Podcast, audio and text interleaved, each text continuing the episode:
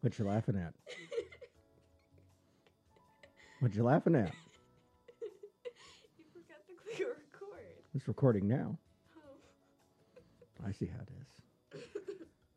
I, I was just sitting here grooving, listening to these sweet Wakandan nights background music. Uh-huh. All right. Well, welcome back to the podcast lecture series, the comics course, which is the casual name for Miskatonic University's remote education program from the Literature Department of Literature 209, Graphical Literature and Society and History. I am your ever erudite professor, Hamby, with my ever suffering T.A. Rowan. Uh, I don't have any updates on the Manticores or department updates from Dr. Feckett because it is still the holidays. We are recording on Sunday, and people return to the real world tomorrow, as I understand it, while I will continue to live here in my office with my new office mates, the Golden Frog and Busta the Rat. Wait, they stay here? Yep, all the time now. Oh. It turns out that a rat and a frog are not allowed to sign for an apartment in Arkham, Massachusetts. That's weird. I think it's racism. Yeah. And the frog definitely thinks it's racism. He thinks everything's racism. He is. Uh, he does. So today we're going to cover the Black Panther, the complete collection by Christopher Priest, Volume 2. There are sort of several major arcs to this. And the first one takes up about eight or nine issues, ranging from uh, up to, I think it's issue 19 to 28, somewhere in there. And it's convoluted. Now, I want to look back just a little bit on what we talked about last lecture when we talked about the growth of Black Panther as a mastermind. Now, there's kind of two aspects to this. He wasn't a pure mastermind, he was an action oriented mastermind. He wasn't the Nero Wolfe who sits back in his apartment and solves things while people bring him information. Uh, he wasn't the Reed Richards in an adventure where he stays in the lab while Johnny Torch and the Thing, uh, Johnny Storm and the Thing handle things, the Human Torch. Instead, he's out there, he's in the midst of things, he's a man of action, but it's his mind that really accomplishes it. And this next story arc, that's kicked up a couple of notches. And we'll see some mechanics that Priest uses to accomplish this. However, I do think it's important that, and this is repeating from last time, but it's very critical to say that Priest made him a superhero on another level. He gave him a suit with invulnerability, he gave him gadgets, he gave him special adamantium boots with special kinds of vibration. I'm not sure how that works since vibranium is supposed to absorb vibrations, energy claws, and all kinds of other stuff. This made him a cooler superhero. And let's remember a major market for these books, aside from middle aged white guys who go to comic book stores, is at least in theory kids reading comic books. And kids that look at superheroes are influenced by this you know, when their superheroes espouse certain ideals, it's meaningful to them. And that's one of the reasons comic books have an important place in society. Now, the Black Panther is a first rate black superhero at this point, and that's a big deal. Now, as we move forward, I'm not going to attempt to explain the plot in full of these next eight or nine issues. The reason is I is that I would need a flow chart for it. It's convoluted. I imagine Christopher Priest sitting there with like a cappuccino machine, you know, hardcore distilled caffeine, and he's just mainlining it while he writes this. And he's got paper all up on the walls, and he's like, I'm going to make something. And, and he does this here, and he goes here. And he backed off from Ross's erratic storytelling. Ross still does some things out of linear flow, but he could not combine it with the complicated plot line and have it be understandable at all. I was sitting there reading it in order and still confused by parts of it that I had to flip back and confirm. Now, the overarching plot is about Killmonger is back. Now, Killmonger is now dead for, has been dead three times now. His original time, of course, was at Warrior Falls when T'Chaka, uh, sorry, T'Challa defeated him back in the Don McGregor's uh, Jungle Action. However, he's twice been resurrected outside Black Panther mainline titles for one-off stories. Once by the Mandarin, where he used some, you know, resurrect from the dead ring, and once by Claw, the arch nemesis of the Black Panther. It is He's the Black Panther's main villain. Let's all accept he's just gonna be alive forever. right, Claw.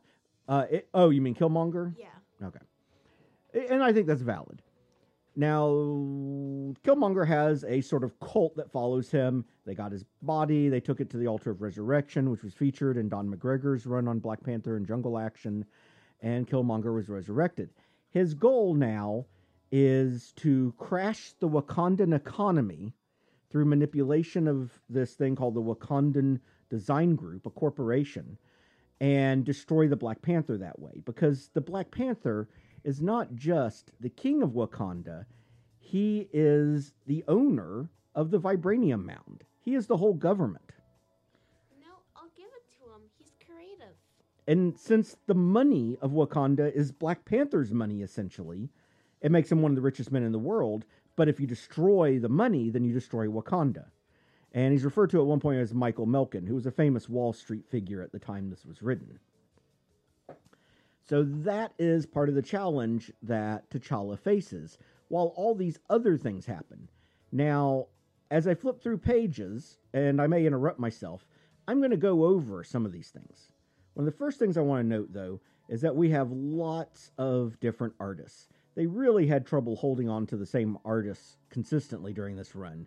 And the first issue featured uh, an artist named Hotz, who I really felt like was kind of trying to channel Sam Kieth here. Uh, and that's not a bad thing. I love Sam Kieth's art. But I'm just going to go over some of the events that occur in this storyline just so that you can get a sense for the sheer chaos. Oh god, your notes are so long. Yes. I cannot trust memory on this. There's it's bullet pointed, Mm hmm. and have to scroll. Yeah, and I'm not at the end of it. Oh, So Ross at the end of volume one became aware that he was what he felt like was the butt of the joke. And T'Challa, in fact, said to Nikki, Ross's boss and his old lover, that Ross deserved better, that he should not have been treated like this. And Ross and Nikki have a straight out fight. In fact, they end up punching each other and destroying their apartment. Uh, Monica Lynn at one point ends up being dragged around by Killmonger by her hair in the middle of a fight while wearing a golden variant of the slave girl Leia outfit. This is after they play basketball together. what? Yes, in his little home village. There is a diversionary story about how kids with quarters help fuel the imaginary global economy. What? And it also, it turns out, Killmonger is investing heavily in something called iFruit, which is a joke on Macintosh. You're following along so far, right? We, we just started. We just started. We got a long way to go. Um, there's so much to go. We have a whole lot more of Queen Divine Justice. She's less obnoxious now. And in fact, during the course of this, she kind of becomes Black Panther's sidekick ish character at times. We have several other black superheroes that get involved, including Vibraxas, who's originally from Wakanda and had a role in some Fantastic Four stories, as well as Triathlon, who is an Avenger, and we'll see them in a little bit. We get to see Taku again, and Taku's like gotten old, man, and he's bald. Bald. Bald. That, they did that to Taku? That, I mean, tell me, that's not just bald. That's like Buddhist monk bald. Like hair on the, not sideburns. Sideburns are like on your face. These are sideburns on the side of the head. Oh, He didn't want to go totally bald. oh, We don't know where. Venom is, you know, but Taku now, like, instead of walking around with a radio, lives in a room that's filled with technology and monitors and is like a spider in the center of a techno communications web. So Taku's gotten a kind of creepy, he watches all upgrade, if you can call it an upgrade. I hope Venom likes bald guys. That's all I can say. Right? Yeah. Uh, Ross loses his American citizenship because of stuff that's gone on. He's now considered a foreign agent.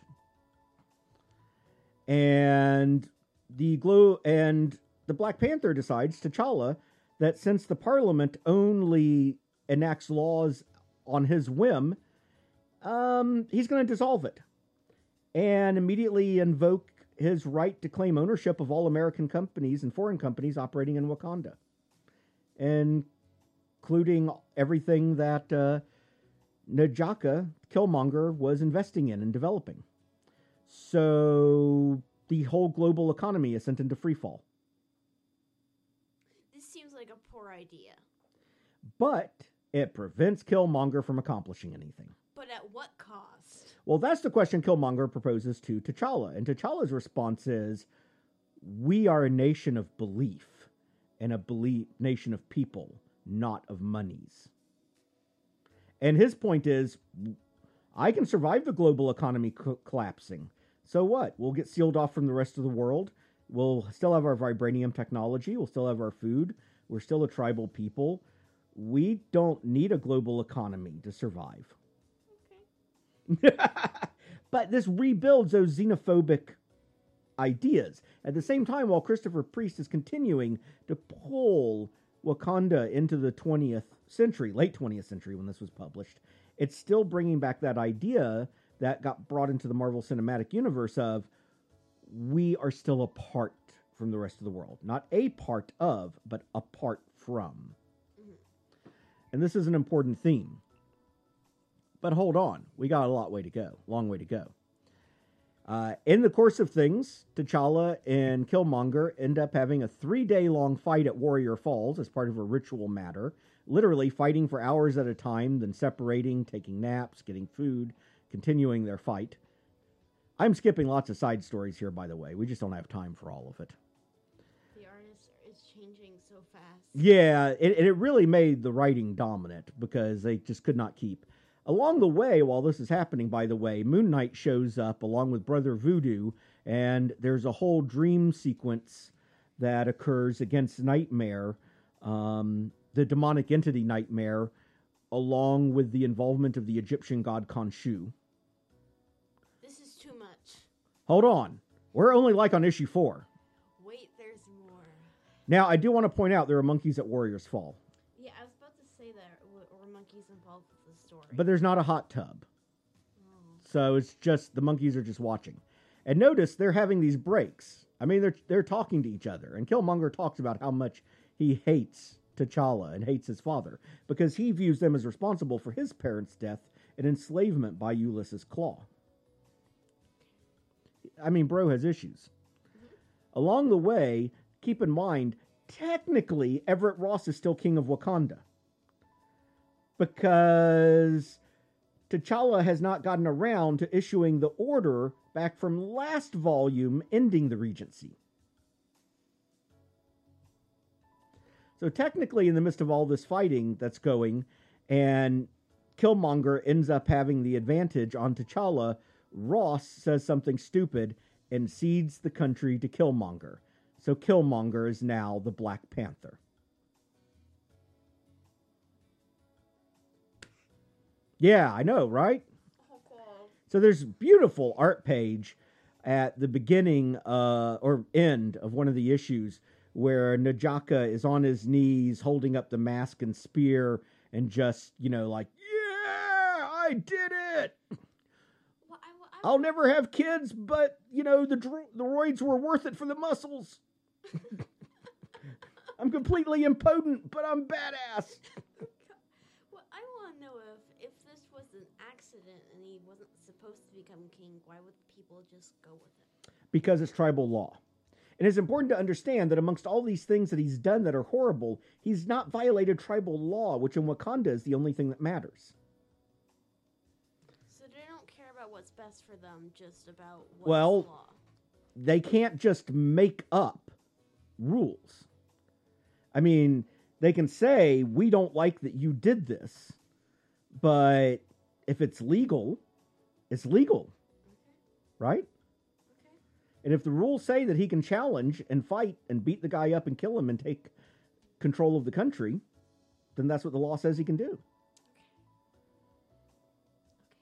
unless you're being Eurocentric and saying that your Western idea of what a culture should operate as should take precedence over Wakanda's. No. I'm just saying he feels like a terrorist to me. And this is a poor idea. Eh, maybe so. There are certainly people with that opinion. But hold on, we got a long way to go. We're only part way through the elements of this story. Because along the way, Ross gets instructions that were left behind that he has to interpret and goes off to New York secretly, because he's now technically an enemy of the United States, to recruit the White Wolf in secret. T'Challa is not dead, and he's being tended to at the Temple of Tranquility, and they're hoping to get him back. This is when he goes on the dream sequence with Brother Voodoo and, and Moon Knight and all that, which leads to a flashback to when Everett Ross was a lawyer and represents in New York Superior Court Ka-Zar, the king of the Savage Land, and his giant saber-toothed tiger. He couldn't bother to wear a shirt to court. No. How's he Okay. going to pick up chicks on the subway if he has a shirt on? I, feel I mean, like really. I feel like his court nose is slightly more important. Eh, Whatever. okay. Westerners and oppressing other people with their views. I see how it is around here. I thought you were all into modern movement and political correctness, and here you are just oppressing people all over again, Wait, oh, oppressing this lame ass Tarzan ripoff with your American centric values. Wait, how is it all over again?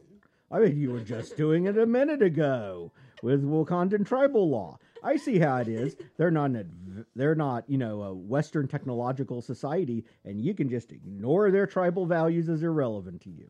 I see how it is. No, because I think our laws here are stupid too. Well, you better go start your own country, honey. And I don't mean being self sovereign because that shit won't hold up in court.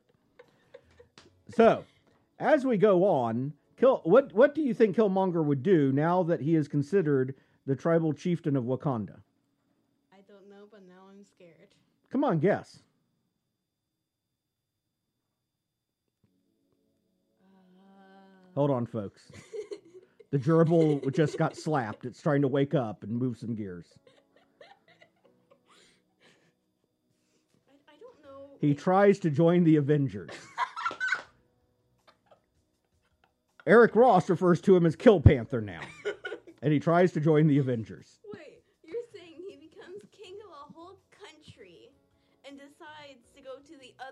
Country to become part of their the equivalent of their superhero military. Right, he completely hates Black Panther, so he goes to fill his role. Right, this makes sense, right?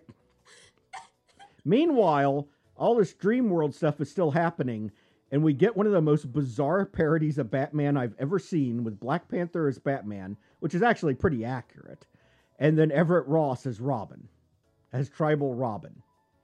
Achebe is the Joker, which I can definitely see, and Nakia, the disgraced Dora Milaje, as this weird Catwoman thing. And it's bizarre, and I love it. I still don't get what this has to do with the story, the main story. Okay, nothing. It's a dream sequence. I did learn, however, while rereading this, that apparently katana. The the combination of sounds which indicate in Japanese a sword, and Zulu means kitten.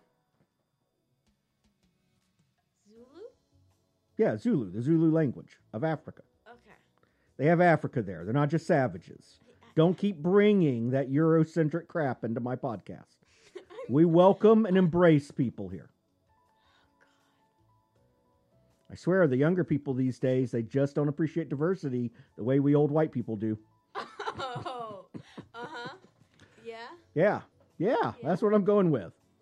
Yes, So, sir. as this, hold on, we still got a lot. I am only right here in the notes. So you're saying we've had all this main crazy stuff going on, just the main story, and on top of it, they're throwing in nonsense side stories and dream sequences. It's not technically nonsense, but you do have to look for the meaning. But wait, there's more.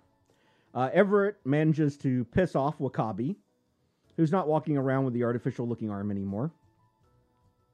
Now, now, now they're taking away a piece of representation. Yep. T'Challa is, however, joining the land of disabled people. His spine has now had damage and legs broken, and he has to use a floating wheelchair. So he's Xaviering this shit. Of course. Like a, and he's bald now too. So he's, well, he's been bald for a while. But the Black Xavier look is rocking. Is all I'm saying. I mean, his his like hospital pajamas are even blue and gold in traditional X Men colors. I, which I don't think has ever been any actual hospital's gown. I, I think it was a little in joke on the part of the artist. I really think it was. Yeah. as things go on, and by the way, here's the page where Carol uh, Monger shows up with his leopard prey to join the Avengers, and She Hulk is just looking at him like What are you doing here? she just had actually the look on her face to me is, why didn't I let someone else open, answer the fucking door? Why am I dealing with this shit? And then we have a Achebe's back. Aren't we glad to have a Achebe back? No. Along with some supervillains and Deadpool. I mean, Deadpool's going to help this make sense, right? you know it's going off the rails when Deadpool joins. Right. Now we find T'Challa, now in his own spider's web of technology and monsters and stuff. We go to see Taku again. Ta- this artist is drawing Taku somewhere close to his original age, except now he's wired up. I don't know why a communications guy needs wires going to a thigh cuff. I'm a little bewildered by that. It seems a bit weird. Maybe he like sends mu- does like weird thigh things with his muscles to send computer commands. I don't know. You're looking at me. Why are you looking at me? I'm concerned. I'm not the artist. I'm just saying it's there, isn't it? So one word was given before someone was attacked malice. Now, you might remember malice from Don McGregor's run. Mm-hmm. So they start looking for malice, but it turns out it is not that malice. It is, of course, logical to think so, since she was an associate of Killmonger, but this is a new malice who we formerly knew as Nakia, the rogue Dora Milaje. of course, because there has to be two malices. Things can't Yeah. be simple. And then we see Deadpool threatening to shoot Achebe's hand puppet. and Deadpool later asks if he can keep it. of course he does. And Achebe is discussing things with two supervillains. One, a guy who uses vibranium appendages, and a super strong girl named Titania. There's an ongoing joke that happens that the uh, that the one guy doesn't believe Titania is a real woman, and Titania is there because she's having a falling out with her boyfriend, and they were subletting an apartment from Doctor Octopus under his lab, and she can't go back there because they're fighting. So she's doing this job while trying to let things cool down with her boyfriend. Well, that's one way to spend your time.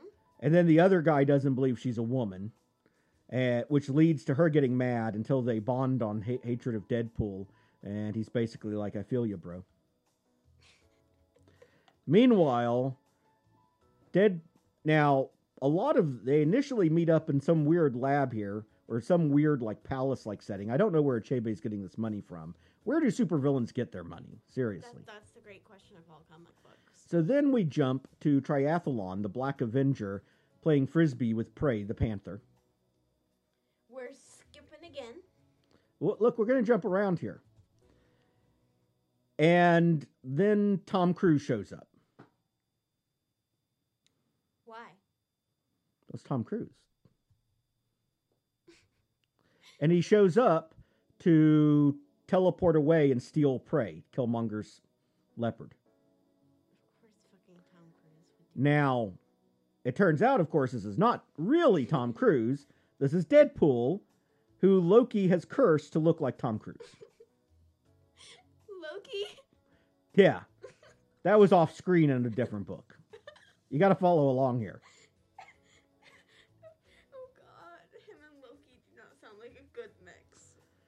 So while all this is happening, just sheer chaos is breaking out because the supervillains are driving along in an ice cream truck that crashes through the wall to the Avengers mansion. That's one reinforced ice cream truck. That's all I have to say. The smart villains decide to get out of there before it gets late. One of the supervillains gets upset in an interview because, and his name's the Constrictor. He says, Can I ask you something? Can you be honest with me? Just for one second. Okay, so I'm the Constrictor, major villain, electrified vibranium coils. I went toe to toe with the Hulk. Okay, so why don't I have a wanted poster in the post office? For Christ's sake, I see losers, losers like Jack O' Lantern and the Matador. Matador has a poster. That's it. I've had it. I demand to speak to the agent in charge of the posters. I'm fed up with this, I tell you. And by the way, Titania, I think she's a man. He's obsessed with this idea. Right. And there is nothing to indicate Titania is a man. I think he might have wish- issues with strong women, just saying. Yeah, seriously. That's why he doesn't have a poster. So, all, right. So all of this keeps going. And I'm not even sure who Achebe is trying to screw over at this point. Everybody. Meanwhile, what's T'Challa doing? You describe what T'Challa's doing.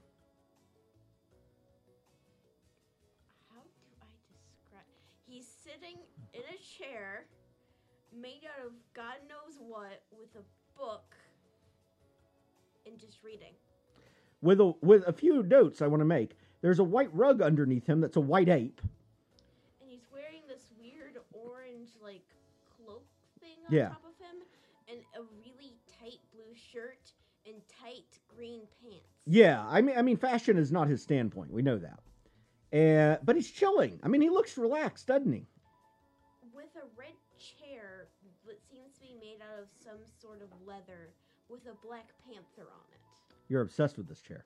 it looks weird. I want you to look, however, at what's in this tube behind him. That? Was the original design costume for the Black Panther when he was going to be called the Coal Tiger before he was ever published. I'm so And the artist just worked it in as a little detail in the background. Although he might have been instructed to by Christopher Priest. I don't know. Glad they didn't go with it. That's such an ugly. I know it's hideous.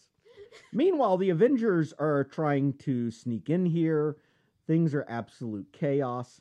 And unfortunately, in all the events that happen, uh, including the battles, Nikki is killed. Oh. Yep. Malice, the former Nakia of the Dora Milaje, attempts to attack T'Challa, who, even in a wheelchair, owns her. I don't know what that says about her aim. And then before things are over, I want you to see, focus, my dear TA, on this up this panel at the top of this page. Uh-huh. So by now, now Nikki's not dead yet. She's here with Ross, with W'Kabi, with Monica Lynn, with Queen Divine Justice, with the White Wolf, with Killmonger, and they're basic. And T'Challa is just sitting at a desk with papers.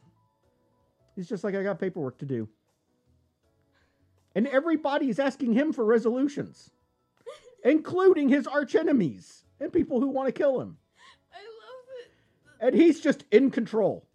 I love that the supervillains are still in their get up. Right. And he's the others are in like normal everyday clothes. and he's just sitting and he's just like, whatever. He's just sitting there with reading glasses. And they're upset about stuff. And T'Challa's like, I waive the ascension right. Let Injaka be confirmed as chieftain- chieftain. What? You think I fear the right? You are grieving the loss of your friend. Not thinking clearly, for if you were, you would see the White Wolf is setting you up. And he's just sitting there chilling. I mean, he's got a highlighter out. He's highlighting shit while everyone's freaking out. And all of them, of course, do what he says, including the people trying to kill him.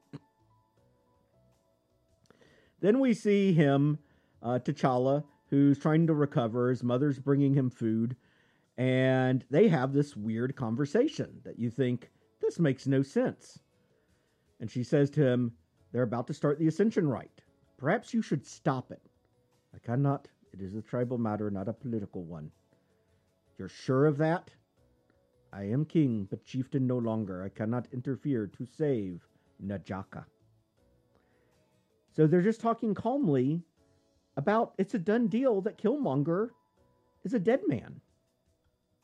And it turns out why pretty soon. And Jocko wins. We think at first it's going to be because in the tribal battle challenge that others will defeat him. They don't. He easily cleans them out.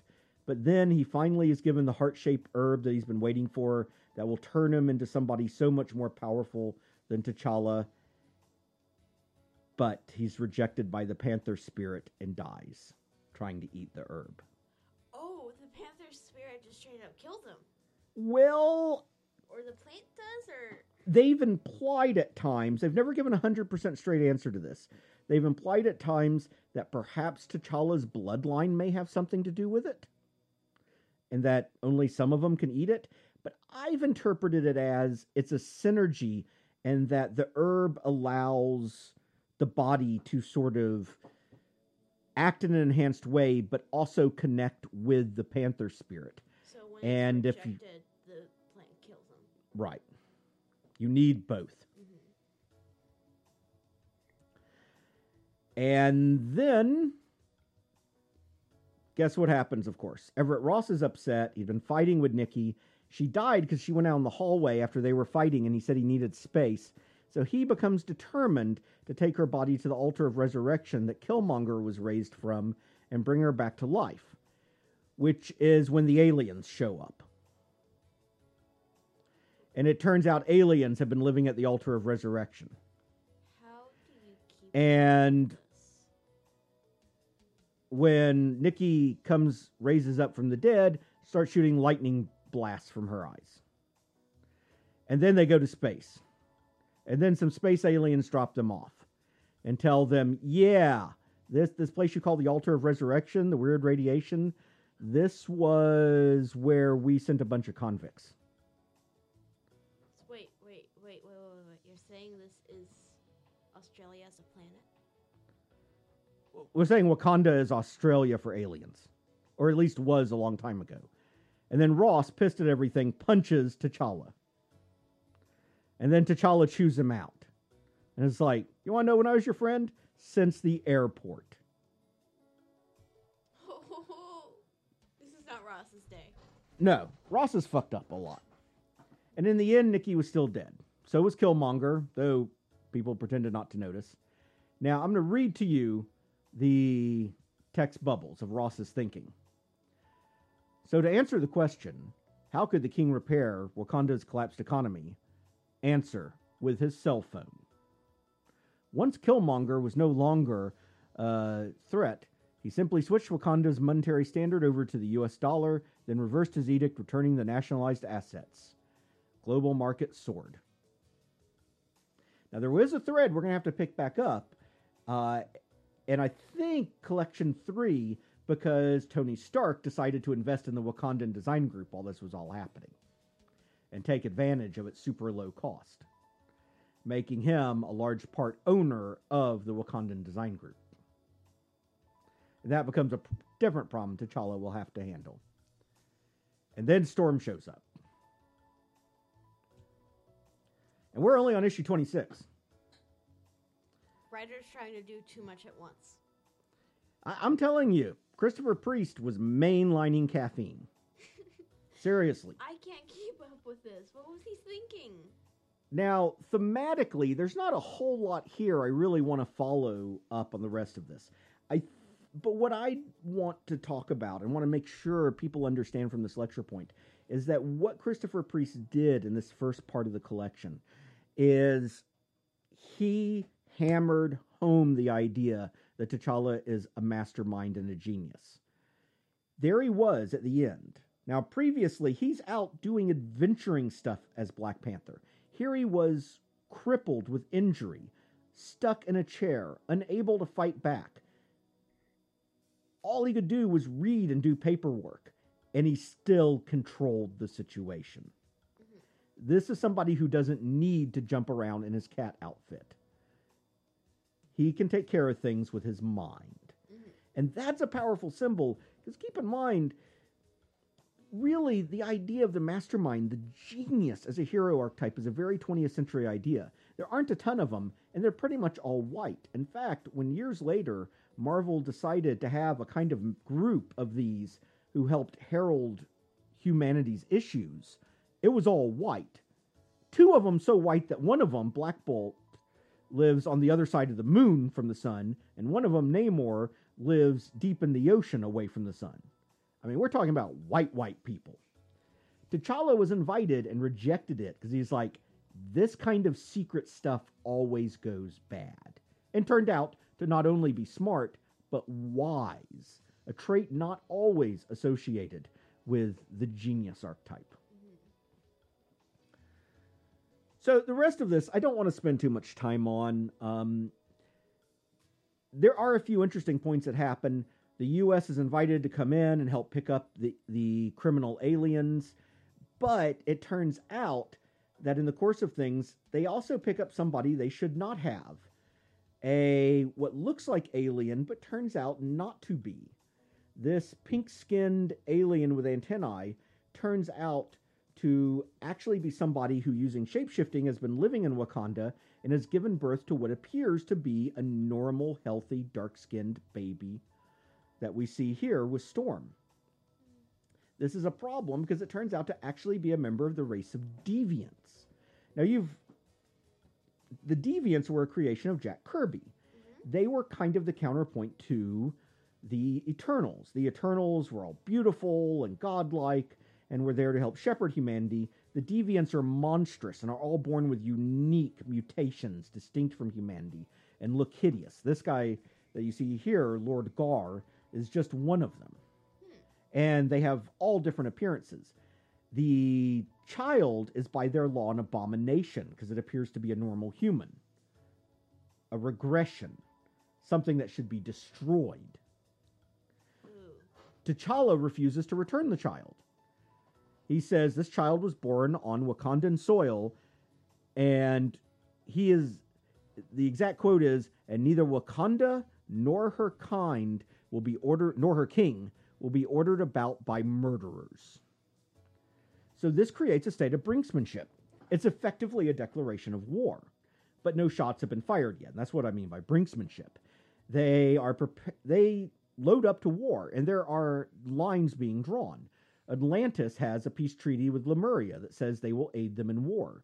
The U.S. There's a question: what side are they going to be on? And most people want the kid returned to the deviants, even if they're going to kill it.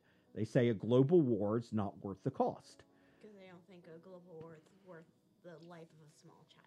While T'Challa is like a single Wakandan life is worth it. Mm. And he considers the child under Wakanda's protection. In fact, perhaps under their tribal law might even be a Wakandan. Mm-hmm. So, and T'Challa is an idealist. This is something stated earlier. So, this is the first time we get to see T'Challa as a king, not just handling large national matters, but international matters as a political figure between nations. In fact, we see him at the United Nations for the first time as a representative uh, regent, where the Avengers offer to take the child to calm things down, things like that.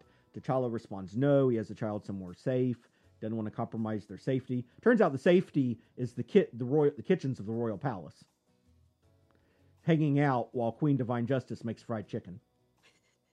Wakandans are about to discover American fried chicken, folks. Wakan- forget pizza, fried chicken. It's going to change their lives. Everybody, you can go to the Middle East, the most Muslim places in the world, and they eat American fried chicken. I'm absolutely serious about this. Because it's fried chicken. It's amazingly good. Along the way here, the White Wolf comes back, who's manipulating everybody. Claw comes back, who betrays everybody. Doctor Doom, Namor, Magneto, Warlord Kro, all trying to influence T'Challa and get him to do what they want him to do. And by the end of it, Ross is sent to Lemuria to be the political attache to the Deviants. This seems like a poor idea. And Ross does what Ross tends to do by being a smartass who uses humor to deflect everything. He also, after 10 minutes of talking to the warlord, figures out the warlord's secret that the reason the warlord is so freaked out about this kid is that it's his. Of course. Because he's not bothered, he's not willing to go to global war because a deviant had a normal child. He's willing to to hide his secret that he, essentially the king of the deviants, had a normal child. Because Ross understands motivations of people in politics. Mhm. And he saw what the superheroes didn't. Somebody not somebody driven by ideology, but somebody driven by greed. Pure and simple. Which makes sense. Why go to war over a, sm- a child? Right. Unless you have something to hide. Right. So that's fun. And as the storyline goes on, it's nice to see some of these refugee issues that are brought up, and but they're still handled in a fairly superficial way. There's some fun fight scenes. I have to admit, I have a soft spot for seeing T'Chaka kind of blow people off. Like, you don't ever tell me what to do. I'm the goddamn, you know, king of Wakanda. Um, and we have a panel. I don't know where it is in here, so I'm not going to be able to find it. But I'm gonna. This is going to hurt you a little bit, bro. hmm T'Challa yells, "I am the Lord of the Wakandas." No, no. yes, No. it is said even in the Chris. This is we we are through the entirety of like the first thirty issues, and Wakandas is used as plural once. Why is it still being used? I don't know.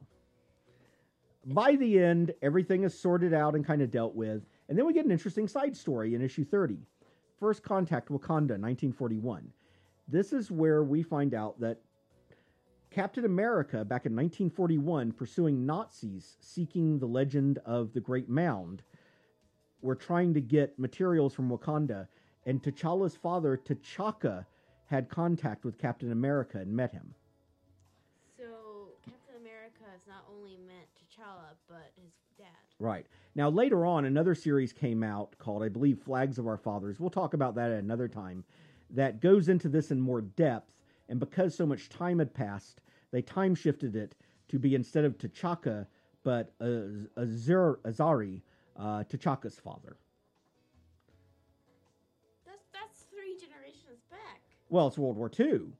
The World War II element is a fixed point in time. So everything else keeps moving in time. So they, I mean, if they write a new series about it 15, 20 years from now, they're going to have to make it to T'Challa's great grandfather. Welcome to comic books, mythology. Well, well But in this case, with a fixed point of time in the mythology. yeah, because because World War II is a time period you cannot move. Right. Now, as this is happening, these flashbacks are happening because Captain America is describing how he first encountered Wakanda as this U.S. court is having a debate about whether to revoke T'Challa's right to visit the states anymore. And Ross is representing him and saying stuff like, well, he's a nutcase. We all know that. And they're like, you're helping us. And he keeps making these flippant statements. And then by the end of it, he makes this great little speech. He says, What kind of hero employs cunning and misdirection? Who is to question our motives and values? What kind of avenger, of superhero can this guy be? Answer He's not a hero at all, super or otherwise. This guy's a king, Senator, of a sovereign nation that doesn't need us. The guy doesn't owe us any explanations. And he, he goes on. You know, he says the suit isn't a costume, it's a ceremonial vestment. He's not Captain America. He's not Iron Man. He doesn't answer to you. He's Namor without the attitude. And hey, I don't see you dragging Namor in for stupid inquiries. He's only here out of respect for this nation and the committee. And he doesn't need us. So by the end, they reverse things. They say, all right, it's fine. Um, T'Challa makes one last point of contact with Monica Lynn, and there is an attempt to reconcile. She rejects it, but they leave with a kiss, and it's over. Now, Don, even previous to Don McGregor, Monica Lynn had really been positioned as the love of T'Challa's life and Christopher Priest has closed the books on that and opened the way for Storm, for an African king to find his soulmate with an African goddess, not an African American social worker. Wait, she had a job. Well, she's been a jazz singer, social worker, other things. Um, I mean, she's a perfectly respectable career, and there's nothing wrong with that. I, I think she's even been a fine character. But most of her presence has been being the pet pun, pet victim for T'Challa's enemies. And there is a valid point that somebody like T'Challa, he's a king and he needs a queen. hmm And Storm was worshipped as a goddess. She's part of a traditional line. She, in her region of Africa, has a, in some way, similar role to what T'Challa's line does in Wakanda. Mhm. And we find out at the very end, an interesting bit, that Steve Rogers did leave Wakanda in 1941 with a small piece of vibranium. And that was the vibranium used and forged with adamantium to create his shield something we've never known before because he has never revealed it to anybody except presumably the scientist he gave it to. Which makes sense. Wakanda was meant to be a secret. Right. And it's never been revealed before where that vibranium came from. Now, if you're a little confused about that statement of an alloy, if you are mostly familiar with the anime, uh, the anime, the, the Marvel Cinematic Universe, where they talk about the shield being made of vibranium exclusively. In the comics, it is a unique alloy of vibranium and another material called adamantium. Vibranium in the comics is not renowned for being impervious and impossible to break. It has its unique abs- absorption properties. Adamantium is unique for being essentially unbreakable. So his shield has the unique ability to combine those properties, which nobody else has managed to do, even when they have the metals. But wait, there's more because Mephisto is back. Oh God. Now, these last few issues, I'm just going to describe an abstract. Nakia is back, now as Malice, now with a weird chemical she can put on her lips that basically lets her enslave men's minds. So this is dangerous. Dakota Fanning visits, who's a street level character from the Marvel Universe who's a private eye, and she's working for T'Challa. Everett Ross is turn is put into Mephisto's body, which causes him various problems, including he tries to go to the Avengers to get help, and basically he's attacked.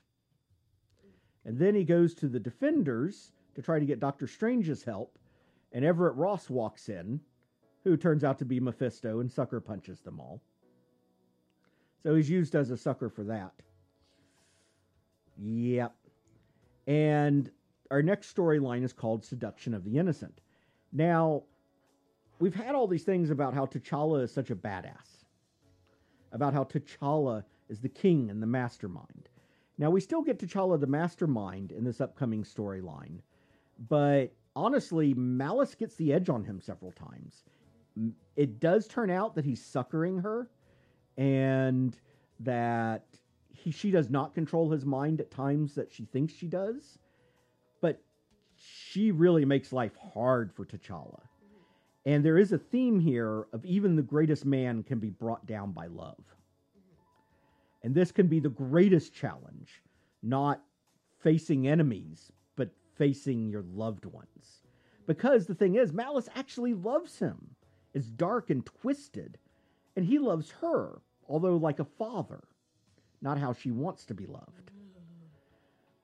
I mean, he adopted her as one of his Dora Milaje, which does mean adored ones, but she was a child. She grew up in the palace. He's It's hard to have romantic feelings when you've known them since they were babies. right, and you can't just direct romantic feelings anyway. Yeah.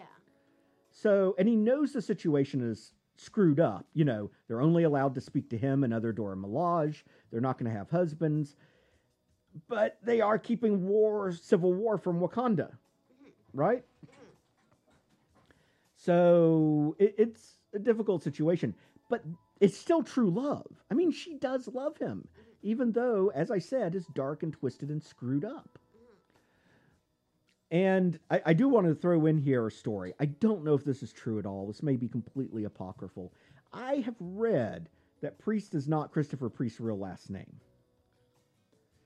I have read, and I'd love to know if this is true. If anybody listening to the lecture can actually verify it or, or or say this was BS. That maybe maybe Christopher Priest was just talking to some interviewer once and decided to mess with them. I don't know, hmm. which I could easily imagine because it's got to be fun to mess with interviewers. Mm-hmm. But according to this tidbit I read once, he went through an ugly divorce and he changed his last name to Priest because he said he was never going to be with a woman again. now that sounds fake to me. That that doesn't sound. Yeah, you know, I just can't imagine going in front of a judge and giving that as a reason for changing your last name. But I still love the story. Uh huh. It's, it's a great story, but I doubt it's true. And there certainly is a theme that runs through here of women are trouble. Now, he doesn't paint them as completely evil. I have to be careful here. This is not a misogynist viewpoint. Even Malice, at her most evil, and she is certainly evil, has redeeming qualities. Not many, although she kind of redeems herself a bit at the end by giving the uh, antidote to the poison she used to T'Challa when she finally kind of realizes he'll never love her no matter what she does, the way she wants to be loved.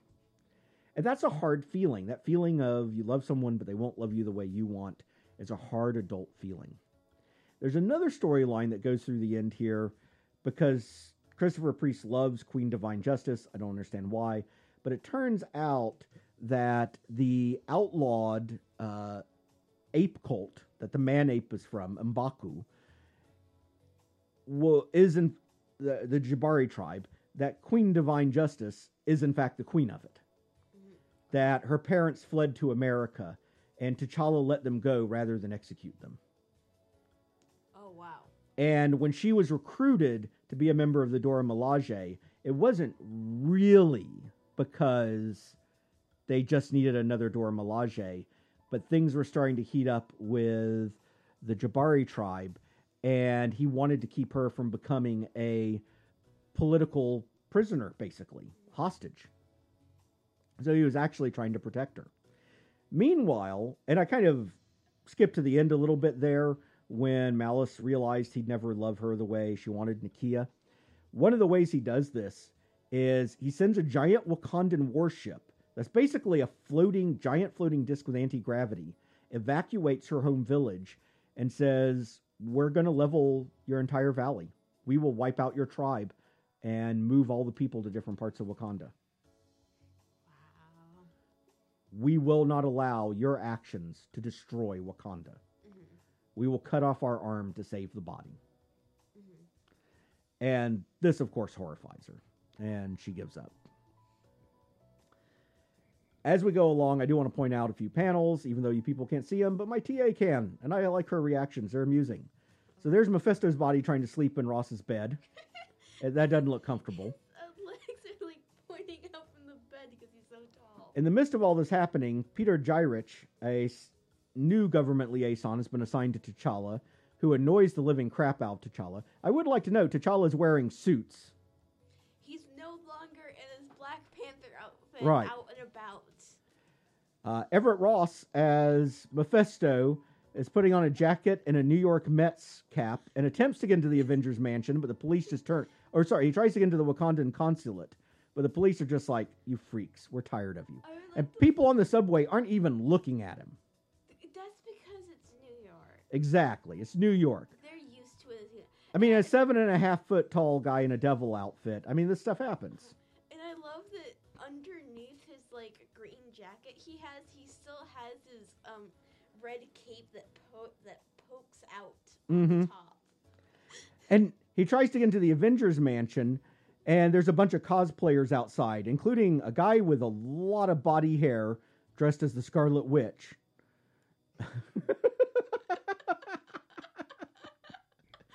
and her old outfit where the body hair is very noticeable.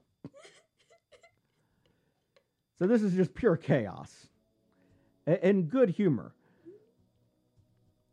All of this moves forward, and I've, I've mentioned most of the action that happens, but I do want to point out one last part that highly, highly amused me. In the midst of things, Mbaku, you know, we have a lot of people claiming control of Wakanda who want to do the tribal challenge to T'Challa. You know, every every week someone says it's my time to be king. Right. So it's Mbaku's time. And Mbaku is not in a good mood. And basically, the queen uh, can't do the fight. So Mbaku is taking it up as proxy. So T'Challa turns around and says, Well, we're doing a proxy fight. Okay. Peter Gyrich is my proxy. The little white guy that's been annoying me for the last three issues. Peter Gyrich versus Mane. This does not go well for White Boy, let me tell you. Just saying.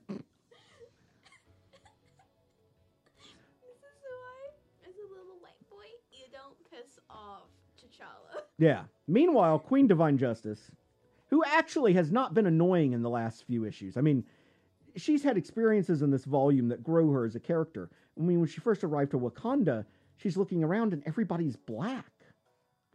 And she's like, you know, I've grown up with this chip on my soul, shoulder, but here's an advanced society, and we're the normal ones. I don't have anything to fight against here, and who am I when I don't have anything to fight against? And this is a question that African American philosophers have asked for the last century. We can fight for equality, we can fight to have better lives, and we should. But we also need to know who we're going to be once we win that fight. Mm-hmm. And we can't just wait till then. We need that now. And that's why artists like Langston Hughes in the Harlem Renaissance didn't just talk about the pain of their experience, they talked about beauty and joy because they needed to encapsulate all of their experiences. Um, and so she's growing as a person. She is a young woman. But at the end of it, Mbaku says, when this item is revealed in the middle of the Jabari tribe's uh, sort of headquarters, he says, "That, O Queen," because she's going, "What? What? What's that?" He says, "That, O Queen, is your king's worst nightmare. The true reason he has come here, why he has ordained these as forbidden lands, the secret he'd kill us all to protect. That, my queen, is the true, original Black Panther." And we see a Black Pag- Panther figure sealed in some sort of ice or crystal. And I would like you to note the Black Panther that Mbaku says here when he says Black Panther. It's the same way the title was given for the Jack Kirby Black Panther. Dun, dun, dun. Golden Frog, No. you're coming back next Oh, week. No. You're back. Warm warm up those rivets, baby. Oh, no. Next week, volume three of Christopher Priest's complete collection. He takes that caffeine he's been chugging and he adds mescaline to it. We're in for a ride, baby. Oh no. Oh, yeah. And we're at an hour, which is, I'm told, the longest I'm legally allowed to hold people against their will, even in e- even on Miskatonic grounds, which has certain exemptions from normal state laws. So I have to sign off the podcast, and uh, yeah, well, we'll see you in a few days for one about Jenette Kahn and DC Comics. But until then, keep reading comics. Bye.